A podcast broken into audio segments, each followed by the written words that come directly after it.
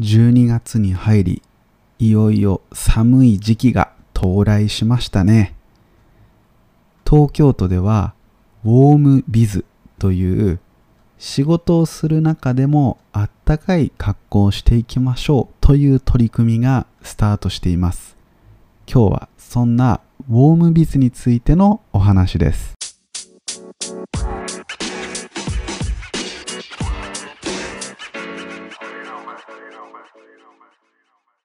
今日は、えー、東京都、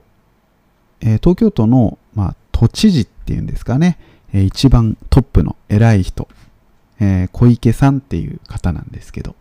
その小池さんが、その、まあ、冬を暖かく過ごしましょうという、えウォームビズっていうね、仕事、職場で、え暖かい格好で、なるべくその暖房を使わないで、えー、電気を使わない方向で仕事ができるようにっていう取り組みの一環として打ち出した、まあ、アイデアなんですけど、一つ、タートルネックっていう、まあ、あの、首元まで暖かいニットのね、えー、服がありますけど、あれを着ていきましょうっていう声かけをしたんですね。えー、まあ実際に私もその映像を見たんですけど、その東京都のね、えー、まあ役所の人たちが、まあジャケットとかは着てるんですけど、その中は、こう白いシャツではなくて、タートルネックをみんな着てるんですね。結構みんながみんなタートルネックだったので、なかなか面白い光景でした。えー、どうやらですね、このタートルネック、何を参考にして取り入れたかっていうことなんですけど、フランスの大統領、マクロンを真似たんではないかっていうふうに言われています。そういえば確かにたまに映るフランスの、まあ、映像でマクロン大統領がタートルネックに、まあ、ジャケットを羽織っているシーンってそういえばあったなぁなんていう風に感じましたけど、これを東京都も少し真似したのかなという風に思います。個人的にはタートルネック大嫌いです。私は首の周りに何かがあるのがすごくくすぐったくて嫌なんですよね。だからタートルネックも嫌だし、マフラーもくすぐったいし寝るときは布団が首元にあるだけでもすごくくすぐったくてあ早くこれ取りたいな脱ぎたいななんていうふうに思ってしまう人です。ただ今回のタートルネック着ようよっていう呼びかけ僕はすごくいいなと思ってるのがフォーマルすぎない格好で仕事ができるという点なんですね。えー、これまでいろんな国を、まあ、旅行してきてすごく大きな違いだなと感じるのがスーツを着た人の数っていうのが外国に比べると日本はすごく多いなというふうに感じました。もちろん好きでスーツを着ているのであれば全然問題はないんですけど仕事だからこれ着なきゃいけない。まあ、オフィスではスーツにワイシャツ、ネクタイをつけることがルールになっている。本当はもっとカジュアルな服着たいんだよなっていう人が本当は僕結構多いと思うんですよね。そういうふうにして着させられているような人たちがいっぱいいるとなんかちょっと硬いな、暑苦しいなっていう雰囲気が出てしまいます。もっと快適で過ごしやすい服装になればいいなってずっと思っていたので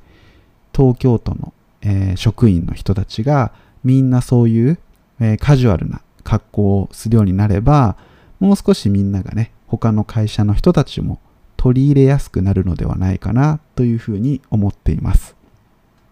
ただタートルネックではなくて丸首のものとか V ネックのものとかもう少し首の位置がえー、落ちているものの方がいいなと思います。えー、今日はですね、まあ、そんな、えー、暖かく過ごしましょうっていう東京都の取り組みにちなんだ形で、えー、これは、まあ、職場というわけではないんですが、家で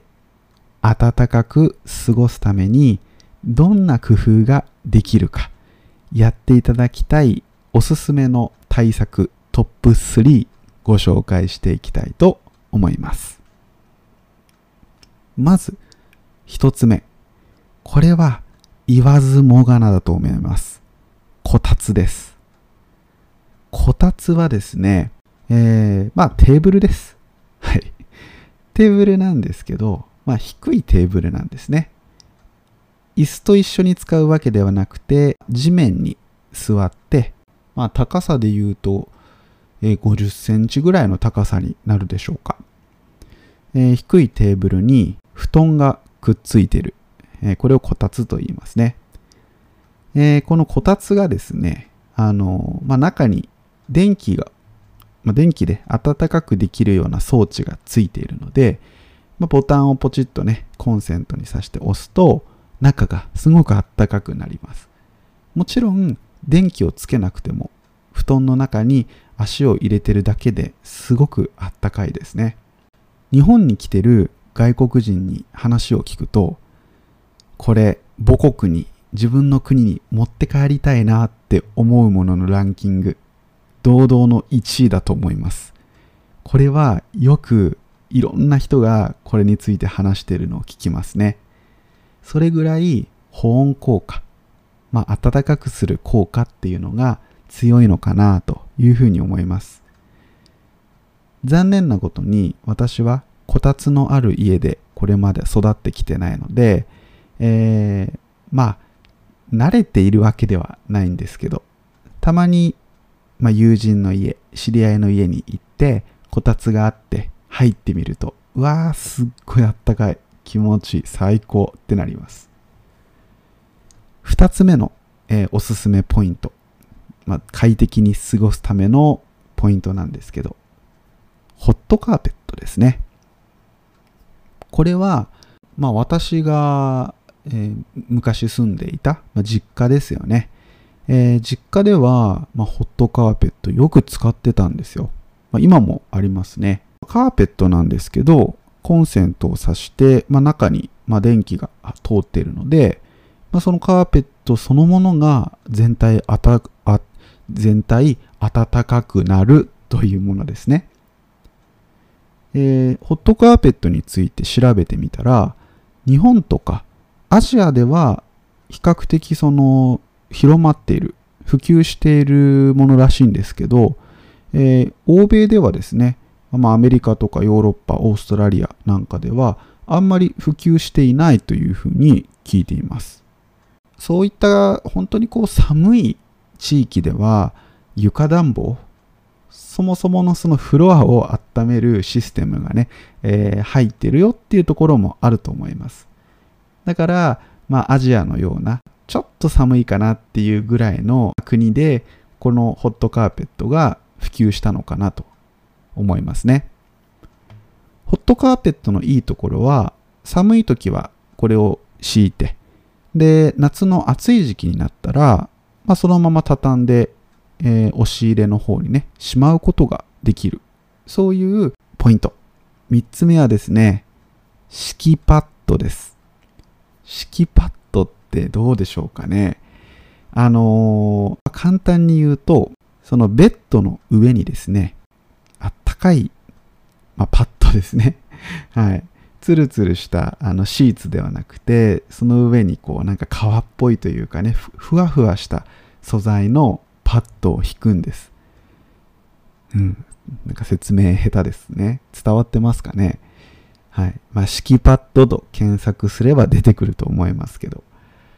私は学生時代からベッドにこの敷きパッドを乗せて寝ています。これがね、めちゃめちゃ暖かいんですね。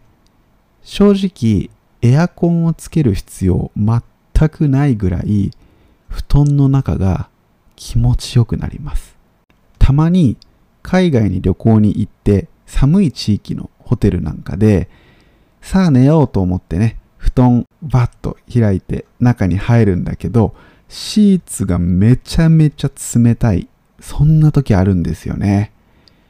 いや、この敷きパッド入れたらどれだけ快適なことかっていうふうに思うことがよくあります。いい例えとしては、毛布の敷板ですかね。上にも下にもあったらちょっと厚すぎるんですけど、個人的には下にパッドがあった方が最初にベッドの中に入った時の気持ちよさっていうのが体にガツンとくるので幸せ感が増すなというふうに感じています。ということで今日は職場で暖かく過ごすための東京都の取り組みそして私からは家でぜひやっていただきたい買っていただきたい使っていただきたい商品の、え、ご紹介そんなものを今日はしていきました。今日も聞いてくれてありがとうございました。ではバイバイ。